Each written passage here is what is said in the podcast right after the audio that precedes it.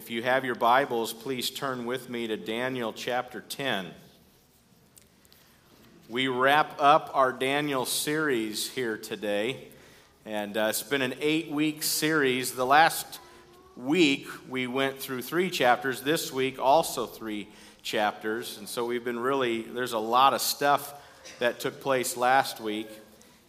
When we went through Daniel 7 through 9, it was completely loaded. And guess what? This week is also completely loaded. So I do want to draw your attention to the handout that's in the bulletin.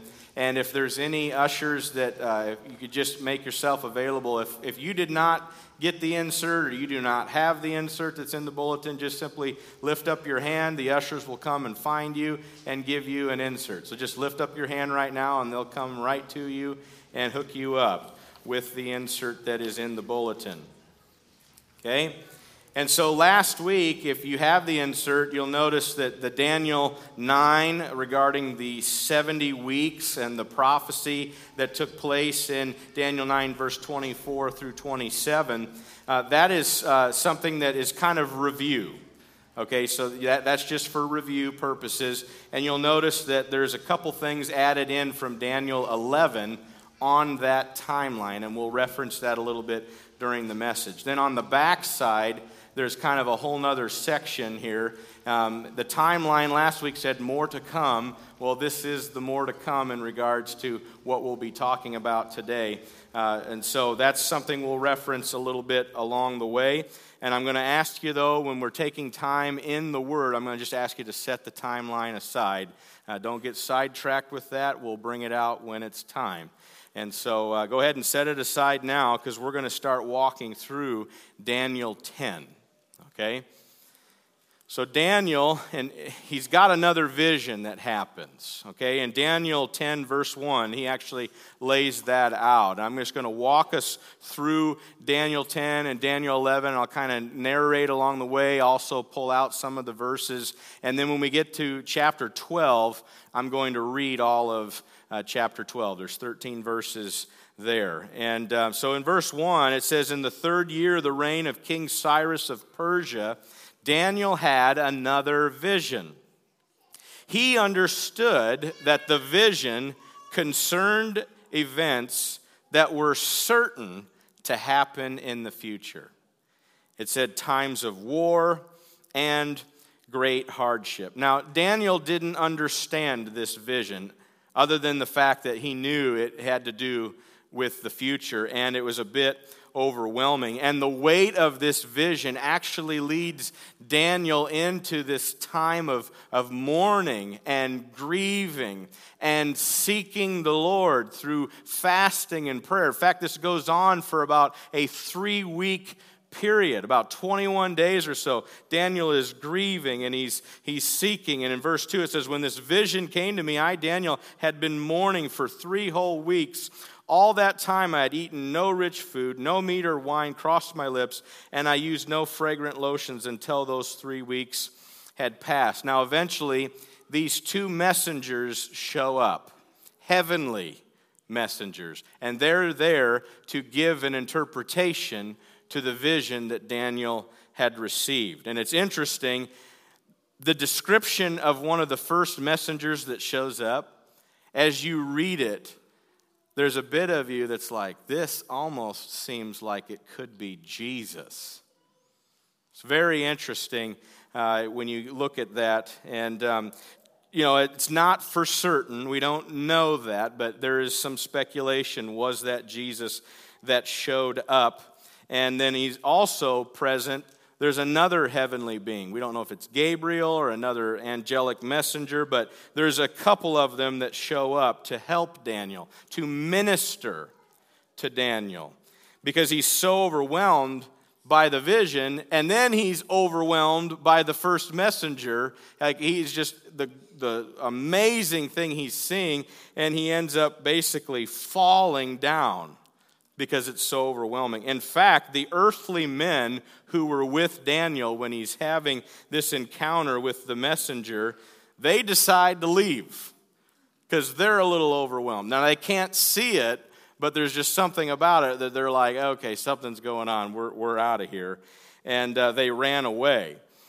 So verse 8, it says, "So I was left there all alone." This is Daniel. He said, "And I see this amazing vision. My strength left me, my face grew deathly pale, and I felt very weak. Then I heard the man speak, and I heard the sound of his voice, and I fainted and lay there with my face to the ground." So Daniel is just completely overwhelmed by this encounter with these heavenly beings.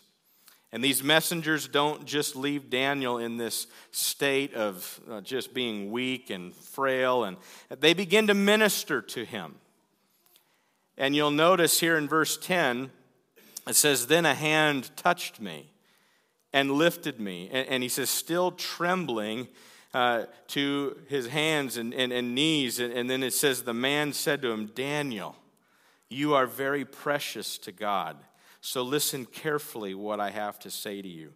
Stand up, for I have been sent to you.' And it says, 'When he said this to me, I stood up, still trembling.'" Okay, verse 14. "Now I'm here to explain what will happen to your people being the people of Israel." And it says, "For this vision concerns a time yet to come." So Daniel is strengthened again. In fact, the first messenger, that maybe could be Jesus, we don't know for sure, but that messenger touches Daniel's lips. And then Daniel is able to speak. And when Daniel has a chance to speak, you know what he says? I can't hardly breathe. I mean, he is just so overwhelmed by what is happening. And then he's ministered to again. And then the vision is about to be explained. But before we get to that, I want to just point out something. Please notice the spiritual warfare that's going on while Daniel is seeking God for answers.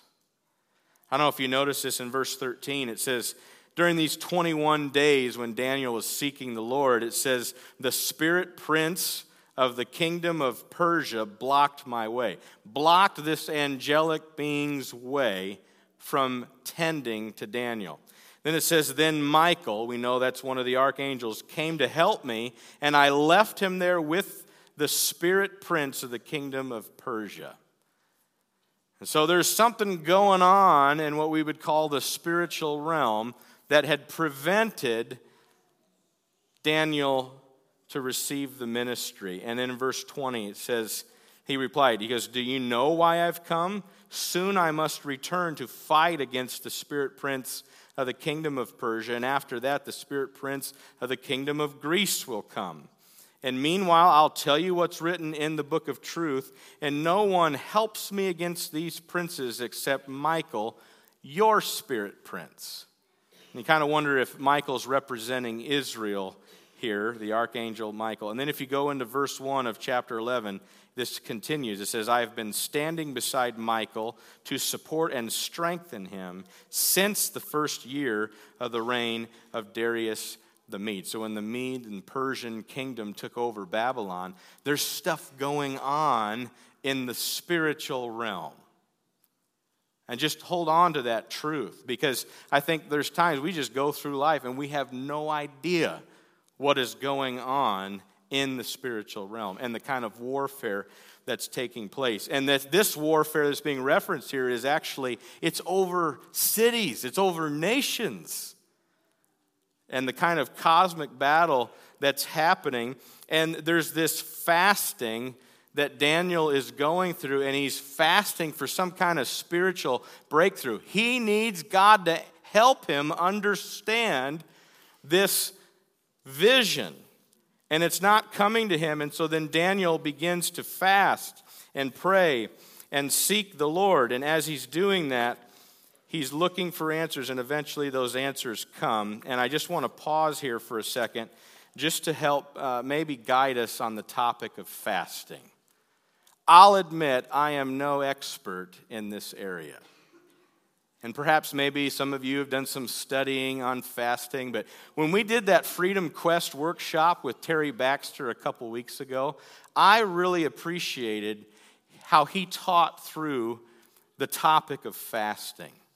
In fact, he references Isaiah 58 as a template of where we can go to see why fasting is important.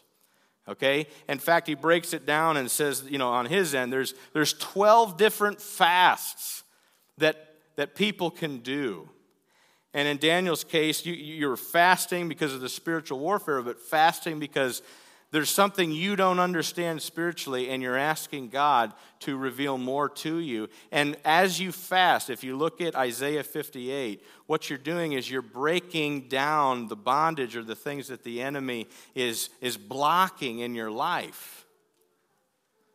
And if you want more on that, we have about 50 of these from Terry Baxter sitting back on the welcome desk if you would like to take that with you. But so Daniel's fasting and he's praying, and we see that he has help come to him to begin to understand the meaning of his vision. Then we look at Daniel 11. Okay?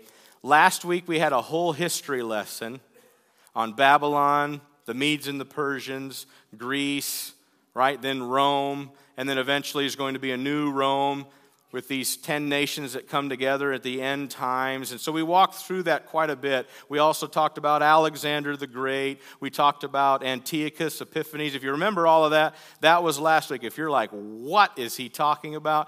Go back and listen to last week's message. That's important as we continue. Because as the interpretation comes, you'll see there's some overlap here. So in Daniel 11, we begin to walk through some of the same things that will eventually happen in history. So in Daniel 11, verses 2 through 4, we get a description of the conflict that's going to take place between Medo-Persia and Greece. And we know that with Greece comes Alexander the Great, this amazing ruler that will conquer Medo-Persia. Remember the whole ram and the goat conflict in Daniel 8 last week? Okay, this is coming out again. And Alexander the Great would be a young ruler. He would rise to power really quickly, but then he would also die at a very young age, around 33. And then his kingdom, Greece, was given to his 4 generals. Okay, and these 4 generals, out of them, there are 2 of them by the name of Ptolemy and Seleucus. And Ptolemy would take the region of the south that would be south of Israel, also known as Egypt. And Seleucus would take the region of the north of Israel, which would be known as Syria. And there's going to be conflict going on between these 2 kingdoms and the successors that would come from Ptolemy and Seleucus. And this tension's going on, and Israel is going to find itself caught in the middle of this because it's sort of like, well, to get to them, we got to go through Israel, and all of this is going on. And you'll even see as this is being brought through here, as we read, you know, through verses 5 through 20, you're going to notice there's some moments where daughters are married off by some of these leaders of these nations. And they're being married off as a strategy of war. Like, well, I'll just give him my daughter and we'll make peace. Well, then that doesn't happen. The daughter gets killed. Well, then there's another attempt. Well, I'll just give him my daughter, and then she's going in with this divisive plan, and she'll overthrow it. And well, then the daughter falls in love, and it doesn't work out the way the king hopes. In fact, one of those daughters mentioned is actually going to be Cleopatra. These are historical things. It's amazing the amount of precision that happens within the prophecy of Daniel 11. In fact, critics of the scriptures say, you know, that was actually written 400 years later. So that's why it's so precise. How many of you know the enemy likes to attack the word and whether or not we can trust God? It's like, oh, it's so accurate, it must have been written afterwards. No, how about this vision was true, Daniel put down these words, and they happened just as God said. And so we see that. Now, also what's going on, Israel gets a little bit involved in the conflict, but then it intensifies through Antiochus Epiphanes, which we talked about last week. But then, and that's in verses 21 through 35. Remember last week when I said Antiochus Epiphanes would be the foreshadow of the coming Antichrist? Okay? So with that in mind, there's actually a prophetic shift in one verse. So in verse 36 through 45, we're not talking about Antiochus anymore. Now we're talking about the coming Antichrist. And this transition kind of happens in verse 35, if you look with me. It says, some of the wise will fall victim to persecution. That is persecution of Antiochus. In this way, they will be refined and cleansed and made pure until the time of the end. For the appointed time, now we're talking about that 70th week, the appointed time is still to come. And then we shift into that here in verse 36.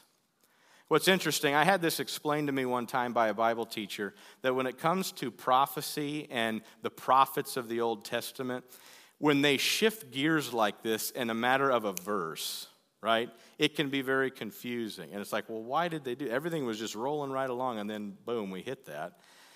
And they said, imagine as they're looking forward and seeing these things, imagine like what they're seeing is like the mountain peaks off in a distance of terrain, okay? And what they can see is the mountain peaks, but what they can't see is the valleys in between and the length of those valleys. They can just kind of see, well, that's going to happen up, and then that will happen, and then that will happen. But there can be a span of several thousand years that can happen in between what they're seeing.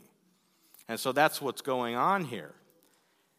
And we see here in verses 36 through 45, it starts by saying the king, being the Antichrist, will exalt himself, claiming to be greater than every god, even blaspheming the God of gods. He will succeed, but only until the time of wrath is completed. For what has been determined will surely take place. So the Antichrist is waging war with surrounding nations, not just Israel. And eventually he'll be in Israel, setting the stage for what is known as the Battle of Armageddon. So if you want, go ahead and take out your timelines. This is the time. Go ahead and pull that out. We're on last week's timeline here, okay? Where it talks about Daniel 9.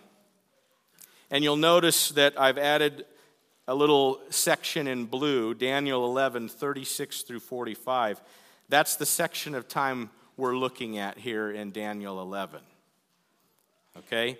And leading up to the Battle of Armageddon, when Jerusalem will be surrounded. And the Bible talks about how Jesus, when he returns, he's going to step foot back down on the Mount of Olives. He ascended from the Mount of Olives. And if you remember, the disciples are all like looking up. Oh, wow. And then the angels are like, what are you doing? They said, he's ascended, and he will return in which the same way he departed.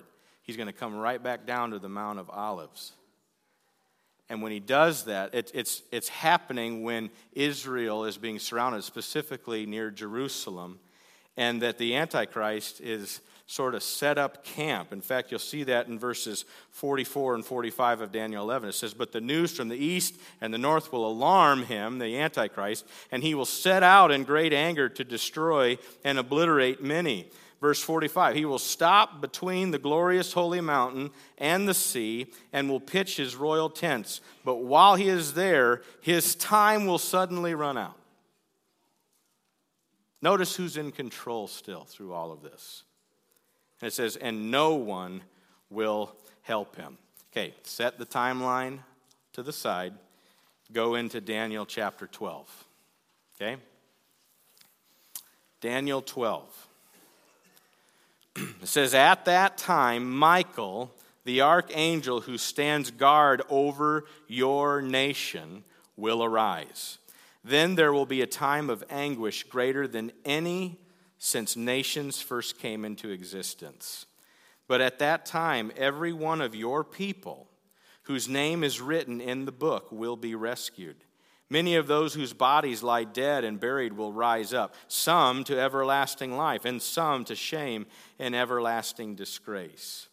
Those who are wise will shine as bright as the sky, and those who lead many to righteousness will shine like the stars forever. But you, Daniel, keep this prophecy a secret. Seal up the book until the time of the end, when many will rush here and there, and knowledge will increase. Then I, Daniel, looked and saw two others standing on opposite banks of the river. One of them asked the man dressed in linen, who was now standing above the river, "How long will it be until these shocking events are over?" The man dressed in linen, who was standing above the river, raised both his hands toward heaven and took a solemn oath by the one who lives forever, saying, "It will go on for a time, times, and a half of time." And so that would be the 3.5 years. That's where that comes from. When the shattering of the holy people has finally come to an end, all these things will have happened. They'll have taken place. Verse 8, I heard what he said, but I did not understand what he meant. So I asked, "How will all this finally end, my Lord?" Verse 9, but he said, "Go now, Daniel, for what I have said is kept secret and sealed until the time of the end. Many will be purified, cleansed, and refined by these trials, but the wicked will continue in their wickedness, and none of them will understand. Only those who are wise will know what it means. From the time the daily sacrifice is stopped and the sacrilegious object that causes desecration is set up to be worshipped, there will be 1,290 days. And blessed are those who wait and remain until the end of 1,335 days, approximately 3.5 years. As for you, go your way until the end. You will rest again, and then at the end of days you will rise again to receive the inheritance that is set aside for you." What a way to end the book of Daniel. Okay, as we walk through Daniel 12 here, I think it's also good to look at the timeline just to get a frame of reference of where some of these verses land. So if you will, go to the other side now to where it says Matthew 24. We'll get to that in a second, but I want us to just look at the timeline right now. And you'll notice again the blue text that places some of Daniel 12 into these spots. Okay, I want to start with that kind of the green and the blue that's in the middle there. Last week I talked about the rapture, okay? And there's a couple things that will happen for those who are God's people after they rise. And one of the things that's discussed and listed in the Bible is something called the judgment seat of Christ.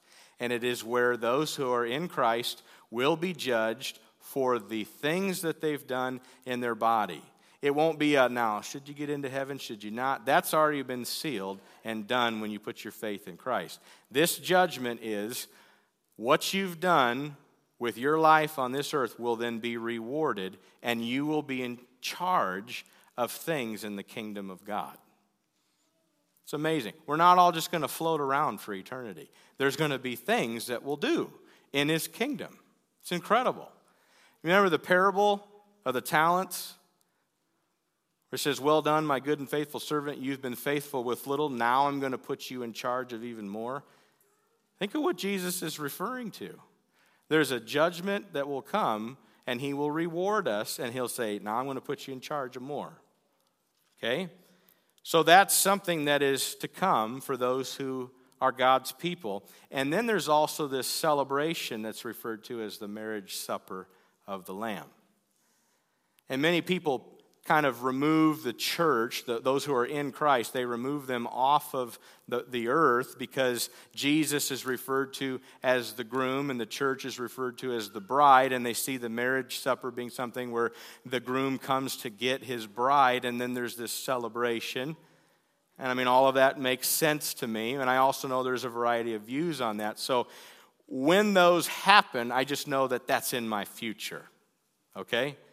But as far as like it'll happen right at the pre-tribulation rapture. That might be my personal conviction, but I also respect maybe where others might land on that. Of course, and I've got the respect of the mid-tribulation, post-tribulation on there.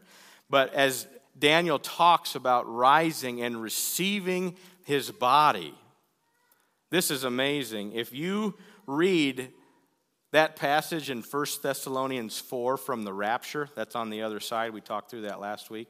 It talks about how there are some people who won't experience death. Your body will be lifted from this earth and you will be transformed. You will receive your immortal body like that.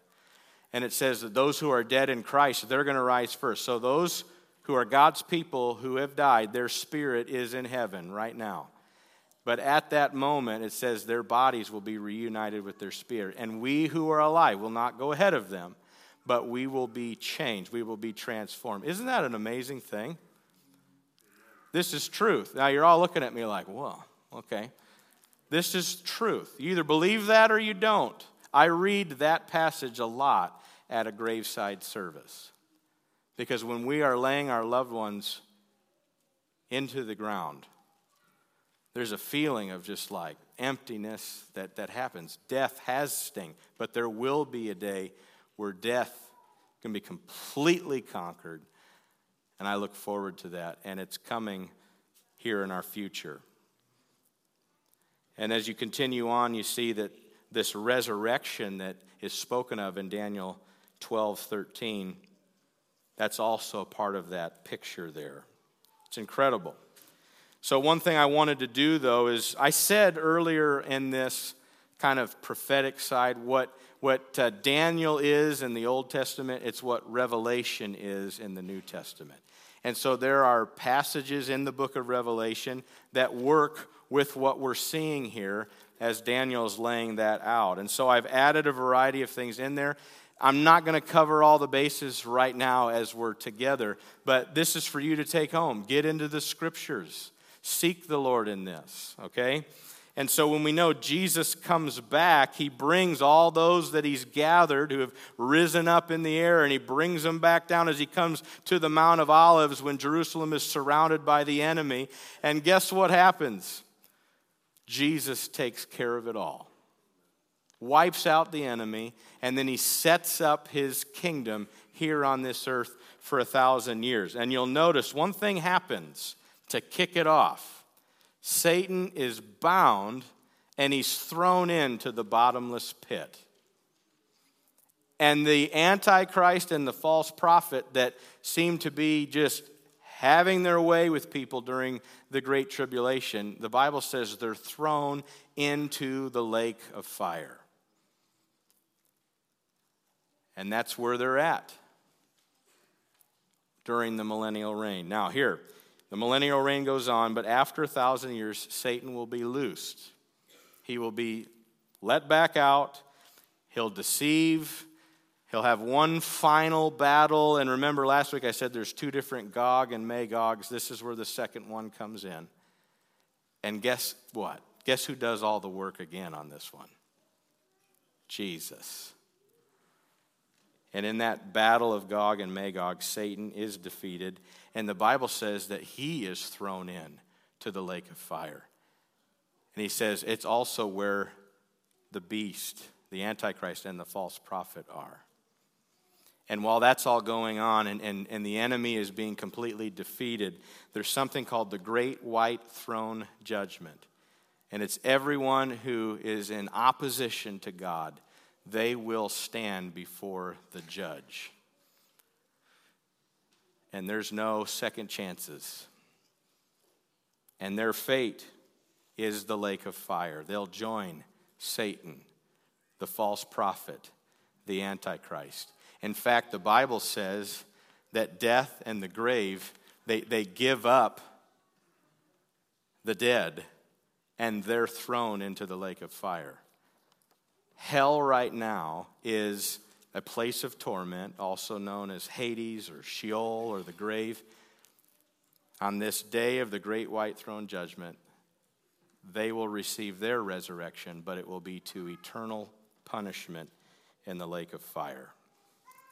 But for those who are God's people, he's going to make all things new. New heaven, new earth, new Jerusalem coming down to this earth. And God's people will be to living together in his presence. It's going to be amazing. There's no more sin. There's no more death. There's no more crying. No more pain. All of these things gone. And there is all things new. You can read that in Revelation 21. Lot to take in here. And I encourage you to read some of these passages in your own study.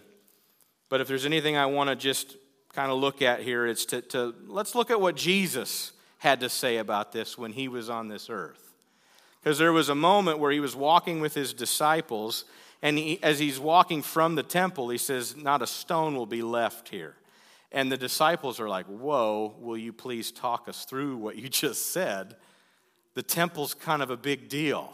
And to just make that statement, we've got some questions here. And so Matthew 24, we'll actually go through it on the timeline. The passage is above that. But it's known as the Olivet Discourse, and it's because Jesus was on the Mount of Olives giving this discussion. Olivet Discourse. They're wondering, after Jesus makes the comment, no stone will be left. It says in verse 3 of Matthew 24, later Jesus sat on the Mount of Olives. His disciples came to him privately and said, tell us when all this will happen. What sign will signal your return and the end of the world? So there's actually three questions going on with that one verse. They want to know, when's the temple going to be destroyed? They want to know, when is Jesus coming back? And they want to know when the end is going to be. And you can read through Daniel 24 as Jesus answers those three questions. Verse 4, Jesus tells them, don't let anyone mislead you, for many will come in my name, claiming, I am the Messiah, and they will deceive many, and you will hear of wars and threats of wars, but don't panic. Yes, these things must take place, but the end won't follow immediately. Nation will go to war against nation, and kingdom against kingdom. There will be famines and earthquakes in many parts of the world. But all this is only the first of the birth pains, with more to come. Then you will be arrested, persecuted, and killed. You will be hated all over the world because you are my followers. And many will turn away from me and betray and hate each other. And many false prophets will appear and will deceive many people. Sin will be rampant everywhere, and the love of many will grow cold. But the one who endures to the end will be saved, and the good news about the kingdom will be preached throughout the whole world so that all nations will hear it, and then the end will come. Verse 15, this is Jesus now quoting Daniel. He says, the day is coming when you will see what Daniel the prophet spoke about, the sacrilegious object that causes desecration standing in the holy place. Reader, pay attention. You see how that fits?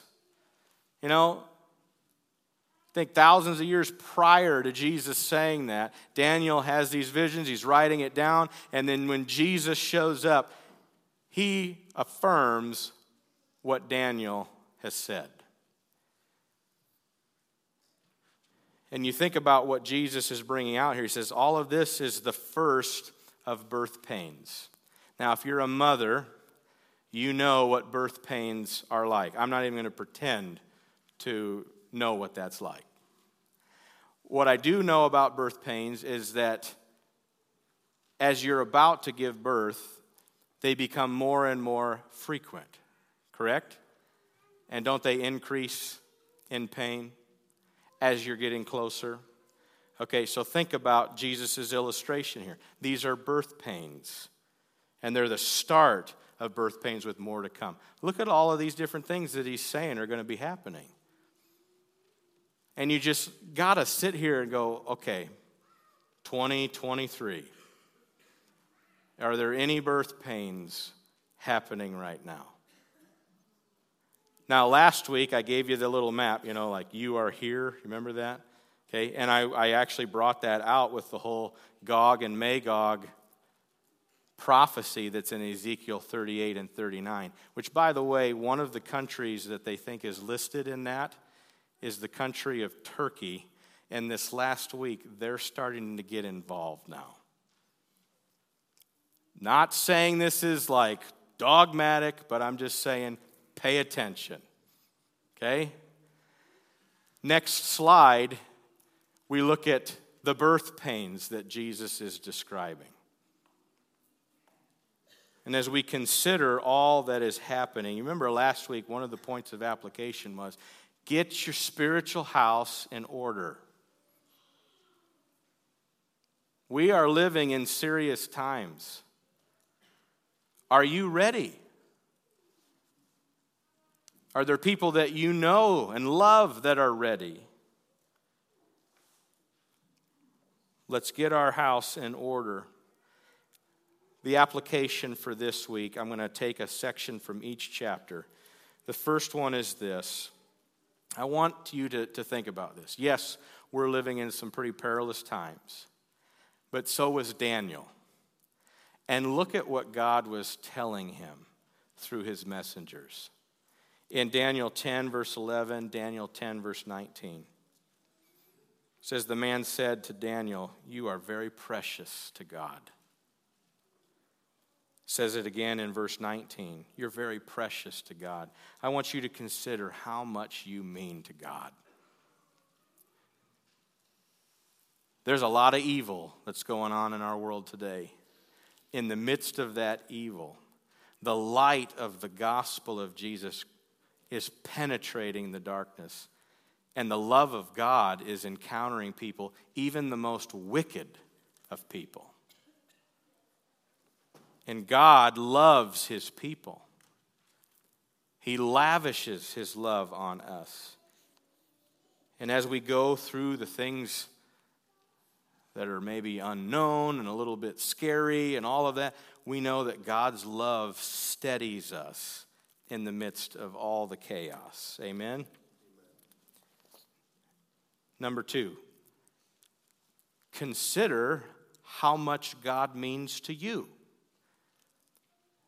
This is a little bit of a thought-provoking question. And from chapter 11, verse 32, when Antiochus is attacking Israel and Jerusalem, it says he will flatter and win over those who have violated the covenant. There's an apostasy taking place. They're just worshiping pagan things and giving in to this pagan king. But the end of that verse says, "But the people who know their God will be strong and will resist him." So when you think, how much does God mean to me? Another way to look at that is like, how well do I know my God? If God means a lot to me, then I'm pursuing him. He's important in my life. I love him. And when I love him, I mean, Jesus even said, if you love me, you'll obey my commands. But before I even want to obey his commands, I got to love God. Is that love present in your heart, in your life? If you feel like it's not, you need to pray about that. How much does God mean to you? And how do you get to know God? Anyone? Crickets. His word. Open up your Bibles. That's how we get to know our God. And it says those who know their God, they will be strong and they will resist him. And then I love this verse that just, I think, brings an incredible amount of hope in the midst of the chaos. Our verse for this week: "As for you, Daniel, go your way till the end. You will rest, and then at the end of the days you will rise to receive your allotted inheritance." I know that I have a future. There's a resurrection that is going to take place, and I'm going to be a part of it. And I'm going to get to be with the Lord forever and be in his kingdom forever. So come what may, right here and right now, I know that eternity with God awaits me. So with that in mind, this last point, make heavenly use of whatever time you have left in this life. The ISV translation says it this way. Now as for you, Daniel, keep on going until the end. I like that. Keep on going. There's work to be done. There are people who need Jesus. And you don't show up to church to have your ears tickled and then you go out of here and just like back to life as usual and, oh, I wonder what is going to be on TV tonight and da-da-da-da-da. You come to be equipped, to be filled up, and to go out into the world and share Jesus with the people that need him. That's our call. Keep on going until the end. I don't know when the end is coming. I just know I'm supposed to keep going. We keep going. Eventually, I will rest. I will receive my reward at Resurrection Day. Until then, keep going. Make heavenly use of your time. That means you got to consider what are things in this life that I focus on that won't matter in heaven.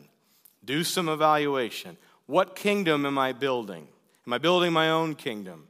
Am I focused on the ways in the world and all of that stuff?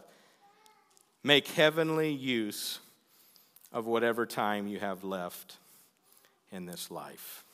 Would you pray with me as we close? Heavenly Father, I thank you for this series in the book of Daniel. I thank you for the prophet Daniel, your prophet.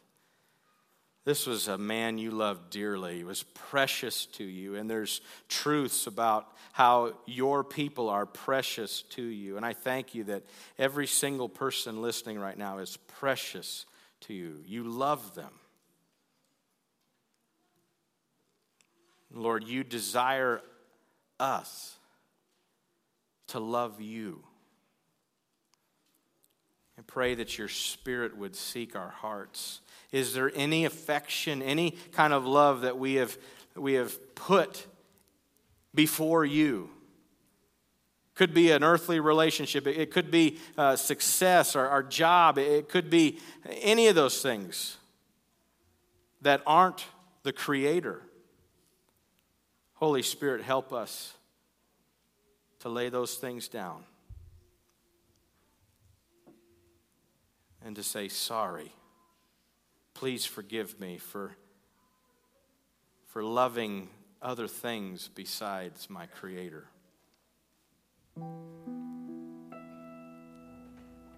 Your word says that those who know you will be able to stand. I pray we would seek you with all of our heart, soul, mind, and strength. It's possible there's someone listening right now. If I asked you the question, do you know God? You don't know how to answer that. I want to tell you something with great conviction. God desires for you to know him. He wants a relationship with you. That relationship with him is separated by your sin. That sounds harsh, but it's the truth of the Scriptures. The Bible says we're all sinners. We all fall short. We're all separated. But God brought an answer through his Son, Jesus Christ. God sent his Son to this earth, and he was perfect. And he lived a perfect life so that he could be the perfect sacrifice for your sin. and he gave his life. He was crucified, but he rose from the dead, proving that he has the power over sin. And today he's inviting you. He says, come. Come and know me. If you desire to receive him today, you must repent of your sins and turn to God through faith in Christ. If you want to do that right now, pray with me in your heart and say, Jesus, I come to you. Please forgive me of my sin that separates me from you. Please cleanse me and make me new. I want to know you. I thank you today for this gift of salvation that comes by grace through faith in Jesus. And Father, for all of us listening, we look forward to the reality of heaven. There's a promise, there's a hope, there's a future for everyone who is in Christ. We have eternal life. I pray that the reality of that future affects the present in which we live. There are people who need to know you. Help us to go out and minister to these people. Help us to not isolate ourselves into a comfortable bubble, but help us to be stretched, maybe even brought out of our comfort zone, to help someone come out of their life of sin and into a life with Jesus. I pray that your Spirit would equip us, and we thank you for this in Jesus' name. Amen.